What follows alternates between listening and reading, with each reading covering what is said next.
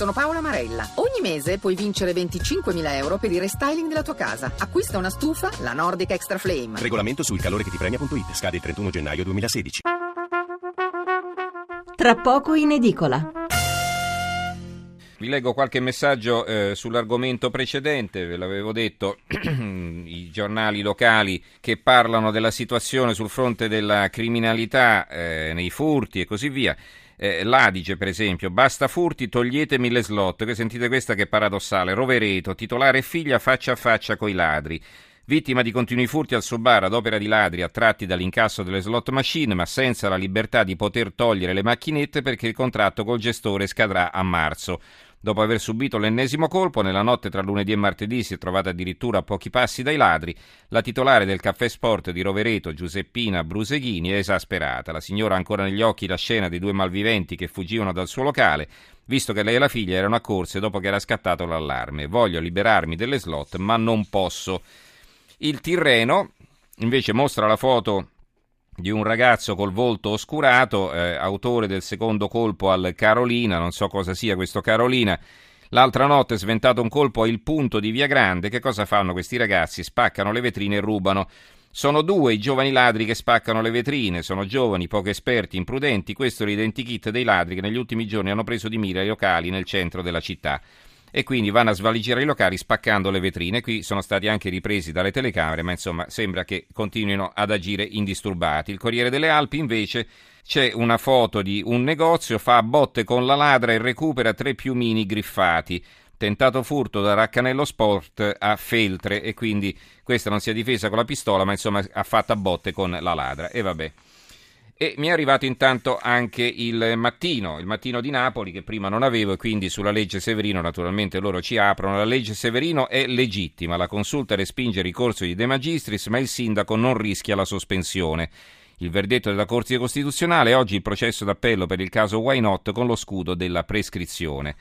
E però cosa dice eh, prescrizione? No, i miei avvocati chiederanno l'assoluzione perché il fatto non sussiste, in subordine per non aver commesso il fatto. Il processo mi sta molto più a cuore della sentenza della Corte Costituzionale, così il sindaco Luigi De Magistris che ieri non ha commentato, ma io punto alla soluzione, questo è il suo commento. Il titolo dell'articolo di fondo è di Massima Dinolfi, se la politica resta appesa ai tribunali. Non lo leggiamo per mancanza di tempo, ma un po' quello che avevamo detto prima. E allora veniamo al prossimo argomento. Intanto saluto Paolo Zabbeo, coordinatore dell'ufficio studi della CGA di Mestre. Zabbeo, buonasera. Buonasera a voi. Allora, grazie intanto per essere tornato. Ieri sera poi è saltato il collegamento con lei, ma anche oggi è di estrema attualità la ricerca che avete fatto e che fra un po' ci illustrerà. Mi permetta però prima di leggere i titoli su questo argomento. La Repubblica, Renzi dietro fronte sulle case di, tu- di lusso pagheranno l'IMU, questa è la loro apertura. La stampa, resta la tassa sulle case di lusso. Il resto del Carlino, tasseremo anche ville e castelli, tasi dietro fronte di Renzi. Il sole 24 ore tasse, i conti della manovra, ecco chi guadagna e chi no, è una eh, inchiesta del Sole 24 ore, poi sotto nel, nell'occhiello, nel catenaccio, svolta di Renzi, case di lusso e castelli pagheranno l'IMU.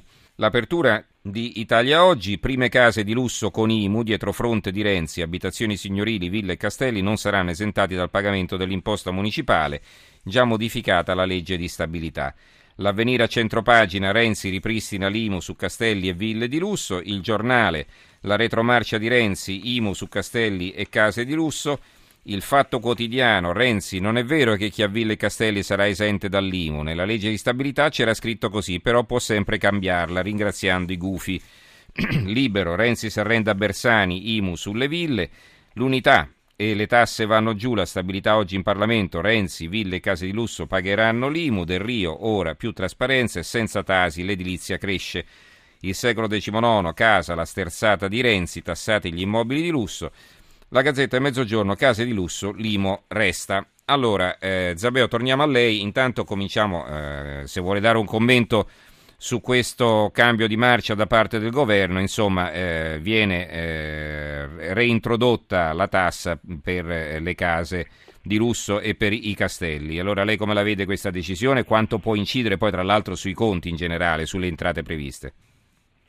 Eh, guardi, mi pare un po' tutto surreale, nel senso che non c'è ancora un testo ufficiale, verrà presentato solamente nelle prossime ore, mi pare in giornata, eh, in, alla Camera e quindi insomma in questi giorni noi abbiamo fatto una discussione sulla base delle indiscrezioni che sono apparse sui, sui quotidiani. Addirittura prima della presentazione ufficiale sembra che la situazione sia ulteriormente cambiata, nel senso che alcuni sostengono che probabilmente l'IMU sulle abitazioni di tipo signorile, le ville, i castelli rimarrà, altri sostengono invece, sulla base di un messaggio lanciato su Facebook dal, dal Premier questa sera, che invece dovrebbe essere tolta l'IMU, quindi confermata praticamente l'abolizione dell'IMU sulle ville e castelli, ma rimarrebbe invece la Tasi, che comunque è già un'imposta che grava su questi immobili. Quindi c'è ancora no, c'è un po' di confusione, mi scusi, anche nei sì. titoli, perché qualcuno parla dell'IMU, qualcuno parla della Tasi, insomma. Quindi... Esatto, sembra, sembra che rimar- dovrebbe rimanere l'IMU sulle abitazioni di lusso, ma la, rimarrebbe invece la Tasi, perché attualmente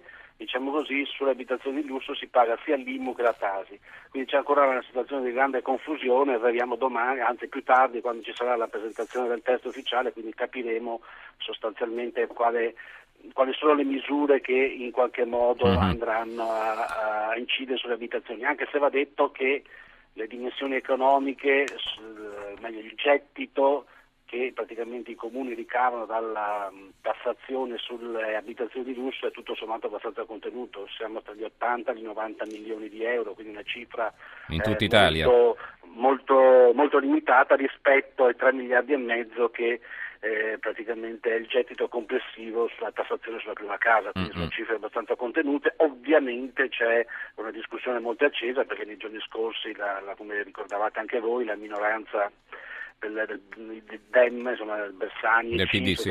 ha attaccato duramente su questo aspetto su questo il governo dicendo che in qualche modo l'abolizione to cure della tassazione sulla prima casa avrebbe avvantaggiato soprattutto i ricchi. In realtà per quanto ci riguarda non è così, nel senso che è vero che se la comparazione viene fatta prendendo in esame il risparmio fiscale in termini assoluti, è ovvio che eh, i maggiori vantaggi andranno... Più la casa è grande, al... più risparmi in, in esatto, termini assoluti, certo. Mediamente, insomma, noi abbiamo che per eh, un proprietario di un'abitazione di tipo signolire il, van- cioè, il vantaggio sarebbe attorno ai 1800 euro, invece chi addirittura chi ha un palazzo, un castello, insomma, risparmierebbe quasi 2.300 euro, mentre chi ha un'abitazione di tipo economico e civile invece il risparmio oscillerebbe tra i 150 e i 200 euro. Mm-hmm. In realtà però correttezza statistica suggerisce che il confronto debba essere in qualche modo calibrato sul risparmio che uno ha in proporzione al reddito che ha a disposizione. Eh certo. Ebbene, se questo è invece l'indicatore più corretto secondo noi che si deve prendere, è chiaro che la situazione si capovolge, ovvero chi ha un livello di reddito molto più basso ovviamente ha un'incidenza del risparmio sul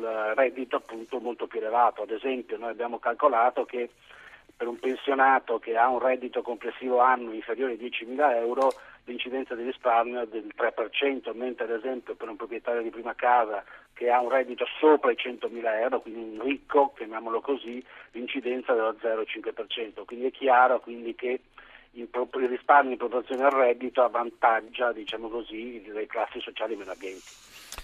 Allora, abbiamo una telefonata alla signora Marina da Venezia, buonasera. Eh, buonasera, grazie. Eh, io desideravo fare una domanda al dottor Zabeo, ma se posso prima vorrei ricordare Giuseppe Bortolussi, che è stato un grande segretario dell'Associazione Artigiani. Mm, come no?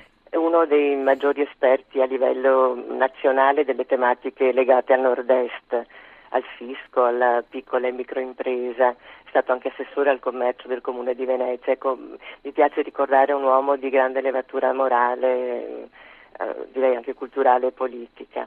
Ecco, adesso faccio la domanda al dottor Zabeo ed è questa. I comuni eh, anche nel, nel, nel prossimo anno avranno la possibilità di manovrare le aliquote delle tasse comunali sulla casa aumentandole perché sparisce la Tasi prima casa, però i comuni eh, cosa decideranno di fare? Rincareranno le seconde case?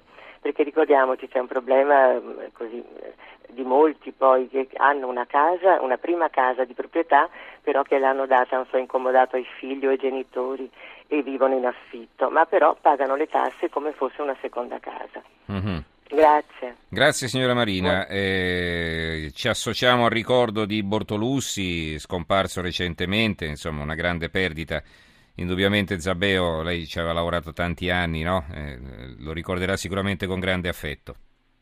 Sì, è chiaro che è stata un, una mancanza molto importante per noi, per la nostra struttura, per la CGA di Mestre, perché insomma, è stato il nostro leader e quindi insomma, eh, attorno a noi c'è un grande vuoto, una grande persona, un grande esperto in materia soprattutto fiscale di piccola impresa, eh, una persona che sarà difficile da sostituire ovviamente. In merito invece alla domanda che faceva la signora Marina, pare di capire che comunque il mancato gettito a frutto della, dell'abolizione della tassazione sulla prima casa sarà completamente diciamo così, eh, colmato, garantito, coperto dai trasferimenti da parte dello Stato centrale, quindi non ci dovrebbe essere nessun aumento della tassazione ad esempio sulle seconde e terze case o peggio ancora sugli immobili ad uso strumentale, però non è detto che i sindaci le amministrazioni comunali possono in qualche modo intervenire sulle aliquote e quindi alzare ulteriormente, se ci sono ancora i margini, alzare ulteriormente il carico fiscale su questi, su questi immobili. Ecco, questo fatto poi che, insomma, naturalmente eh, uno cerca di arrangiarsi, mettiamoci le virgolette, se volete possiamo anche toglierle, nel senso di, eh, diciamo, eh, far risultare la casa di proprietà di parenti, eccetera, per fare in modo che non sia eh, la seconda casa, ma continui sempre a essere una prima casa. Ecco, su questo eh, si è mai pensato di intervenire o no? O, o è perfettamente ma, legale, un escamotage? Prego. Sì, ci sono molti escamotage insomma, per il tentativo di... però la questione più seria, a mio avviso, di, di questi aspetti, diciamo così, la questione più seria è ad esempio per coloro ci sono situazioni tali per cui c'è la gente che ad esempio eh, ha dovuto trasferirsi per motivi di lavoro da una regione all'altra, quindi ha cambiato addirittura la residenza e quindi magari ha preso una casa in affitto da un'altra parte e la casa diciamo così natale, abitazione natale è diventata praticamente la seconda casa, quindi ha un carico fiscale molto molto importante, o addirittura di chi ha ereditato un'abitazione a fronte del, magari del la scomparsa dei genitori, per cui non è che sono dei ricconi perché hanno la seconda casa al mare in montagna, ma appunto a fronte di questa situazione si trovano appunto ad aver ereditato un'abitazione, una seconda casa che anche questa va a incidere notevolmente sui bilanci familiari. Quindi sono queste situazioni che in qualche modo dovrebbero essere eh, analizzate meglio soprattutto dalle, dalle, amministrazioni comunali perché di fatto insomma, poi il peso il carico fiscale sul, sul, mattone ha raggiunto ormai livelli insopportabili, siamo ormai al top a livello europeo, quindi bene ha fatto il governo Renzi con questa manovra ad eliminare, almeno pare, la tassazione sulla prima casa perché oggettivamente abbiamo la necessità di alleggerire il carico fiscale in generale, ma soprattutto sulla casa perché costituisce poi l'edilizia in generale, costituisce diciamo, un settore trainante per la nostra economia, quindi si manda anche un messaggio, di, eh, un messaggio importante che in qualche modo c'è un'inversione di tendenza rispetto a quanto eh, è stato deciso negli ultimi anni. Benissimo, allora ringraziamo Paolo Zabbeo, coordinatore dell'ufficio, dell'ufficio studi della CGA di Mestre. Grazie Zabbeo e buonanotte. Grazie a voi e buonanotte.